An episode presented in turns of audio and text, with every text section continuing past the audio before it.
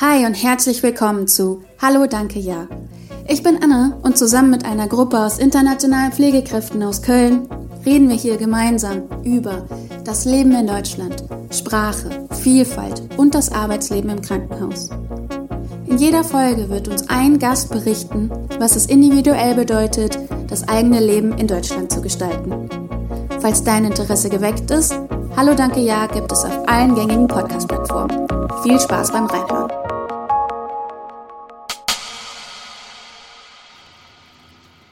Die letzten Tage zu Hause bei mir war ein bisschen komisch, weil ich war allein, aber ich habe versucht, mich zu beschäftigen mit dem Kochen, mit dem Spielen, mit dem Treiben, Bücher lesen und ähm, bis ich mein Visum bekommen.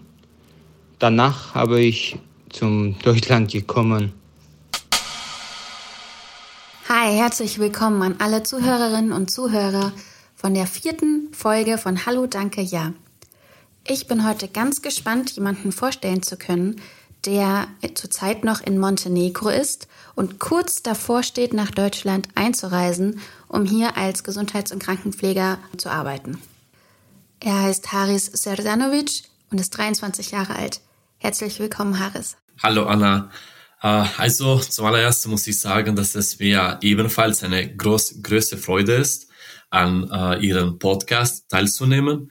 Und ja, ich kann es einfach kaum erwarten, dass wir den ganzen Podcast zum Ende bringen.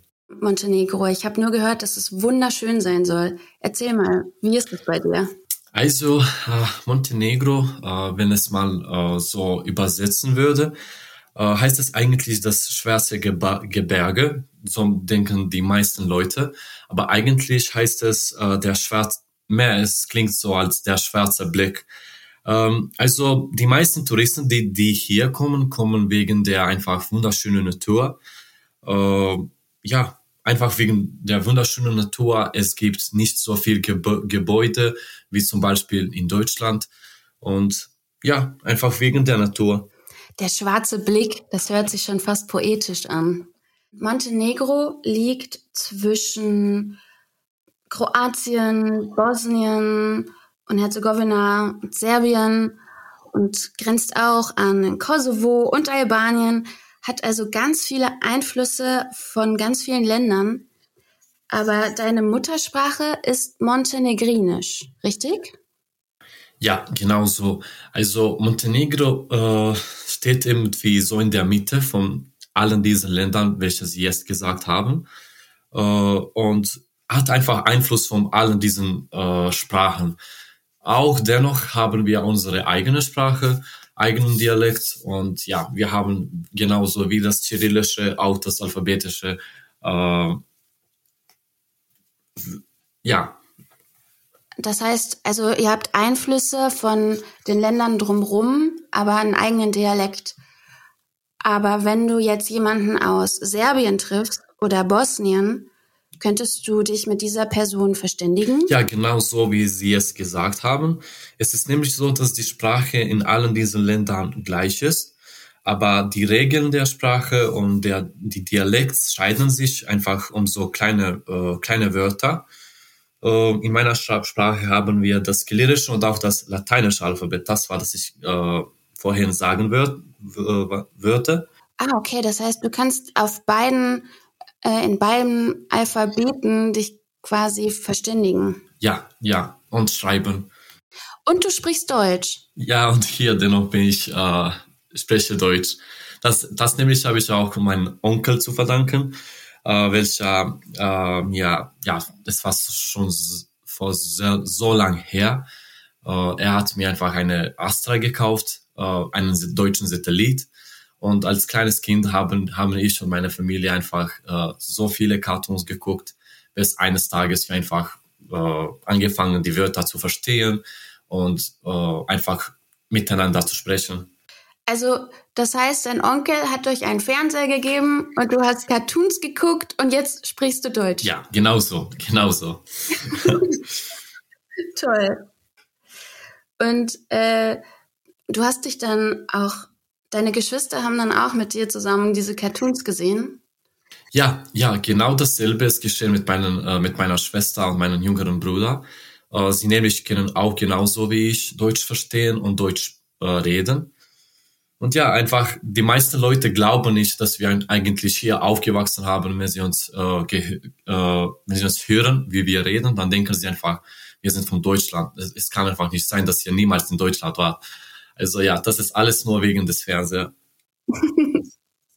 Und hast du dich dann mit deinen Geschwistern auch auf Deutsch unterhalten? Ja, das war ein bisschen so wie ein Coding zwischen uns. Wir haben einfach äh, in solchen Situationen, wenn wir etwas einander, äh, einander sagen würden und dass unsere äh, Eltern nicht mitkriegen äh, da dürfen oder würden, wir haben einfach auf Deutsch geredet und ja, es hat immer geklappt. Ach, wie schön. Dann war Deutsch also eure Geheimsprache gegenüber euren Eltern? Ja, Geheimsprache auf jeden Fall. wie schön. Aber deine Eltern ähm, sprechen kein Deutsch? Uh, nein, nein, sprechen sie nicht. Ich meine, meine Mutter, glaube ich, versteht ein bisschen, ein wenig Englisch, aber dann das ist, das ist alles. Du hast insgesamt acht Jahre dich mit der Medizin beschäftigt und mit den Pflegeberufen beschäftigt und triffst jetzt alle Vorbereitungen, um mit deinem Medizinwissen und deinem Deutsch nach Deutschland zu kommen, um hier zu arbeiten. Richtig? Ja, ja, genau so. Also ich habe vier Jahre Mittelschule und danach noch vier Jahre Hochschule studiert. Und äh, insgesamt, glaube ich, ist es schon ein, ein Jahr her, dass ich die ganze Prozedur angefangen habe, äh, nach Deutschland zu kommen und da zu arbeiten. Seit einem Jahr bist du also quasi dabei, diese Vorbereitungen zu treffen? Ja, genau so. Es ist einfach, äh, es ist ganz und gar nicht so einfach, wie es klingt. Okay, also wie kann ich mir das vorstellen? Du hast eine Art Diplom gemacht äh, und dich dann entschieden, in Deutschland als Krankenpfleger zu arbeiten. Äh, also man könnte es auch so sagen, aber äh, noch als äh, wenn wir uns in der Mittelschule äh, ein, einbuckeln. Äh, also da, dennoch habe ich die ganze Idee, nach Deutschland zu gehen und als Pflegekraft zu arbeiten. Also es hat schon noch äh, an der Mittelschule angefangen. Ja. Ah, okay. Wie, wie funktioniert das denn in Montenegro? Äh, also zum meisten bis, äh, glaube ich, zwei Jahre her äh, habe ich auch gar keine Idee ge ge äh, gehabt. Es ist einfach so geschehen, dass ein Kollege von mir, wo, wo ich meine Praxis gearbeitet habe, mir einfach die ganze Geschichte äh, erzählt hat äh, die Geschichte von seinem Freund, welcher ja jetzt, glaube ich, schon in Deutschland ein, ein ganzes Jahr her ist. Äh, einfach, man kann äh, eine Agentur auswäh auswählen und äh, die Agentur hilft euch mit, den ganzen, mit der ganzen Prozedur. Es gibt verschiedene und einfach viel zu viele Agenturen. Man muss sich nur für eine entscheiden. Ah, okay.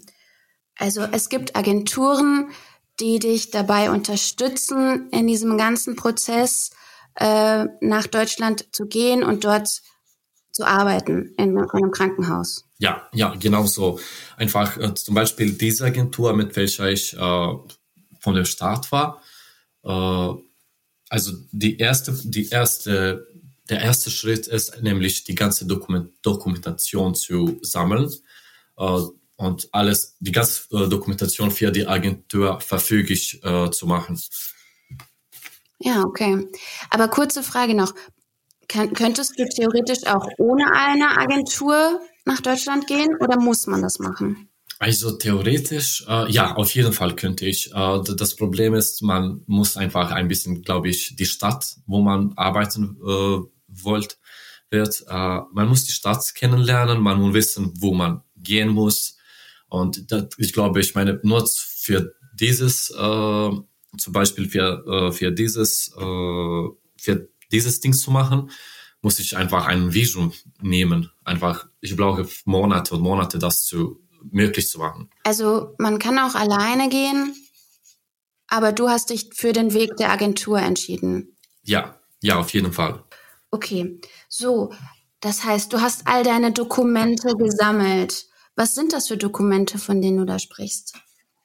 Also zum meisten die Dokumente, die ich gesammelt äh, habe, sind eigentlich meine Diplomas von der Mittelschule und Hochschule. Äh, also da wäre noch, äh, wie heißt das Wort, äh, für die, äh, so manche Papiere, die einfach äh, auf jeden Fall sie machen, sie machen sicher, dass ich äh, eigentlich die Schule abgeschlossen habe, dass ich nicht noch jetzt äh, an die Schule gehe. Zeugnisse. Ja, mhm. Zeugnisse, ja, das ist das Wort. Äh, Zeugnisse, äh, dann auch auf jeden Fall etwas anderes ist die, aber das muss ich auch noch haben, ist der, die deutsche Sprache, welche ich jetzt habe, also de, dem B1-Zertifikat in Ordnung zu, nach Deutschland zu kommen und eigentlich Arbeit, arbeiten zu können. Also ohne Sprachzertifikat kein, kein Einreisen. Ja, das ist das B1-Zertifikat ist genauso wie die ganze Wert, äh, wie die ganze Dokumentation. Es ist von großem Wert. Ich kann das alles andere haben, aber ohne äh, Sprachenzertifikat kann ich einfach nicht nach Deutschland kommen und anfangen zu arbeiten. Und die B1-Prüfung hast du ganz easy geschafft. Ja, ja, könnte man so sagen. Auch äh, so von dem ersten Versuch habe ich einfach alles bestanden. Herzlichen Glückwunsch. Ja, vielen Dank. Du bist dann bei dieser Agentur und hast all deine Dokumente zusammengesammelt und hast dein B1-Zertifikat bekommen. Was passiert dann? Also äh, die ganzen gesammelten Dokumente werden dann äh, übersetzt von einem lokalen, äh, eine lokale Person davor, wo hier, hier ich bin. Aber es ist ja, es ist äh, von groß, großer Bedeutung, dass die Person, die das übersetzt, eigentlich äh, von Deutschland äh, auch äh, Wert hat. Also ich, äh, was war das? Man nennt die Notar. Ja, genau so, die Notar, die Notarperson. Also, dass alles, was sie hier machen, gültig ist, auch in Deutschland. Die ganze Übersetzung. Okay, so, du hast also das gesammelt und dann hast du es übersetzt und ein Notar hat seinen Stempel da drauf gesetzt und dann geht ja. das nach Deutschland. Also einmal, wenn das alles gemacht wird, äh, der nächste Schritt ist eigentlich äh, eine Zoom-Meeting welchen wir haben mit den Mitarbeitern von der, äh, von der, von dem Krankenhaus, wo ich gehen will, äh, werde. Also wir haben ein Meeting. Äh, ich zum Beispiel äh, sage ein paar äh, Dinge über mich, die Schule, die ich äh, absolviert habe und so manche Details. Und ja, sie einfach entscheiden später nach, ob, ob sie mir eine Hospitation anfordern werden oder nicht. Und du hast dich vorgestellt und hast sofort deine Hospitation bekommen? Ja, sofort. Äh, schon der nächsten Woche haben sie mich eingeladen für die Hospitation nach Köln. Äh, und ja, einfach dann bin ich auf die Hospitation gegangen, war in der, hab in der, äh, in dem Krankenhaus für, glaube ich, ungefähr vier Tage, vier bis fünf Tage gearbeitet. Und dann noch fünf Tage war ich einfach äh, chillen in äh, Köln. ja, schön. Und das hat gut geklappt? Ja, ja, auf jeden Fall. Es war super, super. Und sofort, wenn, wenn das alles äh, äh, zum Ende kam, ich hatte einfach, ich wollte schon wieder zurückgehen. Ich, ich könnte es einfach kaum erwarten, zurück, zurückzugehen. Schön.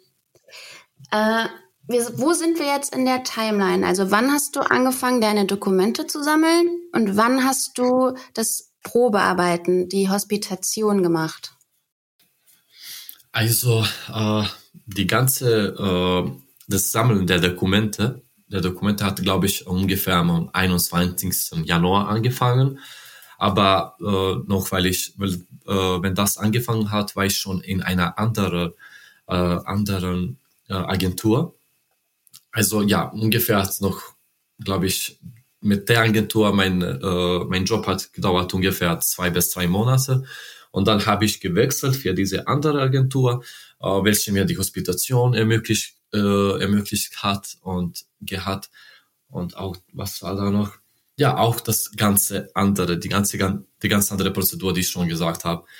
Also, ja, ungefähr, äh, ja, da war noch viel Warten danach, nach der, äh, nach der Hospitation. Ich habe einfach ungefähr zwei bis drei Monate gewartet für ein wichtiges Dokument äh, für das Arbeiten im Krankenhaus. Äh, und das ist ja das deutsche äh, Bescheid, glaube ich, der Defizitbescheid.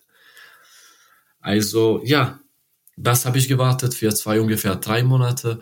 Äh, dann habe ich es gekriegt und glaube ich, zum meisten dann war meine Dokumentation schon äh, komplett komplettiert. Äh, vor, vor dem Defizit habe ich auch den Antrag von der von dem Krankenhaus gekriegt. Also das hatte ich schon bevor dem Defizit. Okay, also nochmal für mich, äh, wann war deine Hospitation im? Also äh, meine Hospitation war ungefähr, glaube ich, äh, Ende des Juli bis Mitte vom August, ungefähr so. Ah, okay, gut. Das heißt, wir sind jetzt so im Sommer und danach musstest, danach hast du deinen ähm, Antrag, deinen Vertrag bekommen. Ja, und auch den Defizitbescheid. Ah, okay. Und den Defizitbescheid. Bescheid, ja. Okay. Ah, okay. Und darauf musstest du dann wieder einen Monat warten. Das heißt, jetzt ist schon ziemlich viel Zeit vergangen mit dem Agenturwechsel, dem Dokumenten sammeln, übersetzen, Hospitation. Ja, yeah, ziemlich. Okay, aber jetzt ist es August und du hast einen Vertrag in der Hand und du hast deinen Defizitbescheid. Ähm, was passiert jetzt? Uh, also jetzt der nächste Schritt und ich glaube vielleicht auch der finale Schritt oder das Hauptfinale, könnte man so sagen, ist eigentlich die ganze Dokumentation nach meiner uh, lokalen Botschaft, also der deutschen, deutschen Botschaft zu bringen. Ähm, welches gemacht, welche ich gemacht habe, aber es gab ein, ein bisschen Kompli äh, Komplikaturen. Okay. Ich musste nämlich warten wegen der Corona und äh, Neujahr und das Ganze hat einfach bis jetzt gedauert, bis äh, Ende des Februars. Ende Februar, das heißt, du hast da auch wieder richtig viele Monate warten müssen. Ja, ja, also insgesamt könnte man sagen, äh, ein Jahr und zwei Monate hat das Ganze gedauert. Aber dann hattest du quasi Kontakt mit der deutschen Botschaft in Montenegro. Ja. Und die haben dann irgendwann gesagt, okay, alles ist gut. Ja, es, eigentlich ist es so geschehen, dass die deutsche, deutsche Botschaft äh, ungefähr zwei Wochen nach meiner Übergebung der Dokumente mir eine E-Mail geschickt hat und einfach für noch ein paar Dokumente angefragt hat. Äh, der Pech war eigentlich, dass ich niemals diese Mail gekriegt habe und äh, einfach ja, ich habe die Mail niemals gekriegt. Ich habe einfach gewartet und gewartet. Gar nichts ist geschehen. Bis Anfang des Januars, ich glaube, es war der 12. Januar, äh, sie haben mich angerufen und äh, mich gefragt, ob ich noch immer nach Deutschland äh, gehen werde, weil ich nicht einfach ihre Mail an, äh, geantwortet habe. Und ja, ich war einfach in einem kleinen Schock. äh, Gott sei Dank haben, wir noch, haben sie mir noch ein paar Tage äh, es war ungefähr, glaube ich, fünf Tage, haben sie mir noch fünf Tage Zeit gegeben, um die ganze Dokumentation wieder neu zu sammeln und alles zu schicken. Du hast quasi gewartet, ewige Wochen. Es gab ein Missverständnis und dann, ja. und dann musstest du innerhalb von fünf Tagen alles äh, ganz schnell losschicken. Ja, genau.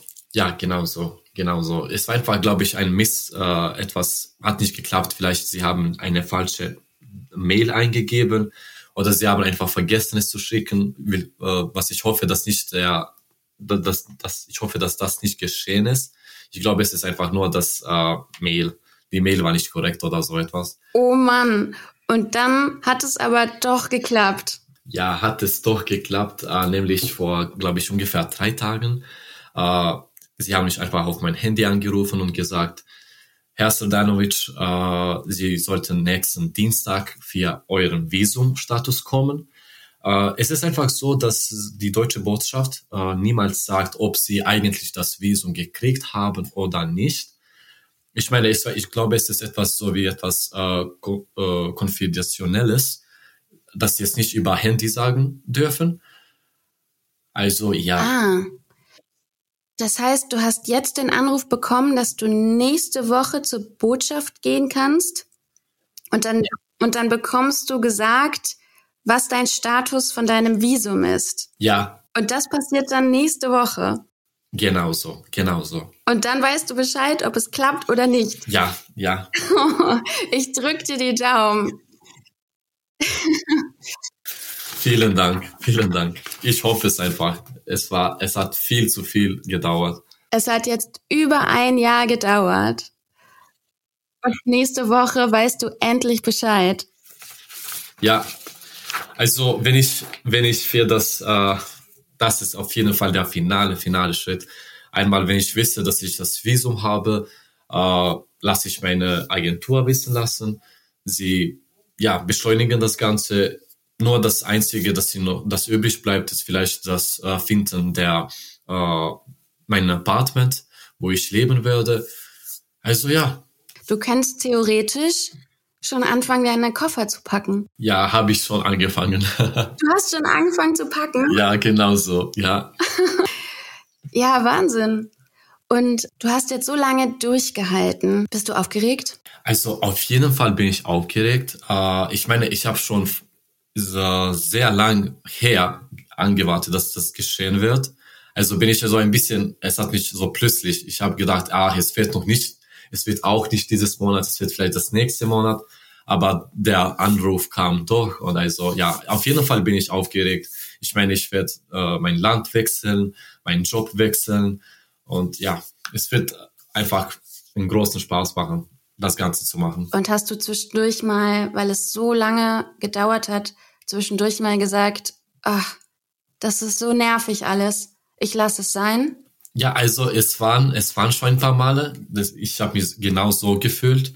Aber wenn es auf die Aktionen angekommen hab, hat, habe ich immer äh, alles gemacht in meiner Macht, einfach alles schneller zu machen. Du hast nicht aufgegeben? Ja, habe ich nicht, auf jeden Fall nicht. Du hast nicht aufgegeben und nächste Woche weißt du Bescheid. Nächste Woche weiß ich Bescheid und vielleicht der nächsten Woche äh, oder der Woche danach kann ich eigentlich einen Flug nehmen und nach Deutschland kommen und da anfangen zu arbeiten. Ich drücke dir die Daumen, dass es klappt und du deine Koffer weiterpacken kannst. Vielen Dank. Ja, das hoffe ich auch. Und dann geht's los. Worauf freust du dich am meisten? Also am meisten äh, freue ich mich an die Menschen, um ehrlich zu sein. Äh, nämlich, weil ich noch an der Hospitation war. Da, wär, da waren so ein paar zwei oder drei Personen, die, ich, die mich gemögt haben und die ich auch wirklich gemacht habe es hat, es hat einfach vielen großen Spaß gemacht, mit ihnen zu arbeiten. Also auf jeden Fall freue ich mich auf diese Personen und äh, auf den Job. Richtig schön. Ich habe noch eine kleine Überraschung für dich. Okay. Ich habe eine Nachricht aus unserem Sprachkurs und die werde ich jetzt einfach mal abspielen, okay? Ja, okay, klingt super. Hallo Harry, guten Tag. Du bist ein neues Mitglied unserer Familie im Heiliggeist Krankenhaus. Wir freuen uns sehr, äh, dass du nach Deutschland kommen möchtest. Hier warten viele neue Erfahrungen auf dich. Ja, das klingt super. Ich kann es einfach kaum erwarten. Aris, unsere Zeit ist schon um. Das war's schon. Das heißt, dein Wunsch vom Anfang, dass wir diesen Podcast äh, rumkriegen, hat sich auch erfüllt. Die Zeit ist um und ich wünsche dir alles, alles Gute. Und vielleicht sehen wir uns ja schon nächste Woche im Deutschunterricht. Ja, hoffentlich, hoffentlich. Vielen Dank für die, für die Einladung. Wie ich schon gesagt habe, es war mir eine Ehre, teilzunehmen an dieser Podcast und ich kann es kaum erwarten, das Ganze auszuhören, anzuhören. Mach's gut. Bis bald. Ja, auf jeden Fall. Auf Wiedersehen. Ciao, ciao.